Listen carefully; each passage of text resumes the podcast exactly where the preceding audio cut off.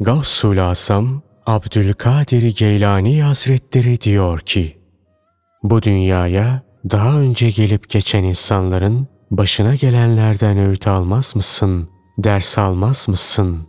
Ey dünyayı tanımayan kişi! Eğer onun iç yüzünü bilseydin, her şeyini ona verecek derecede talip olmazdın.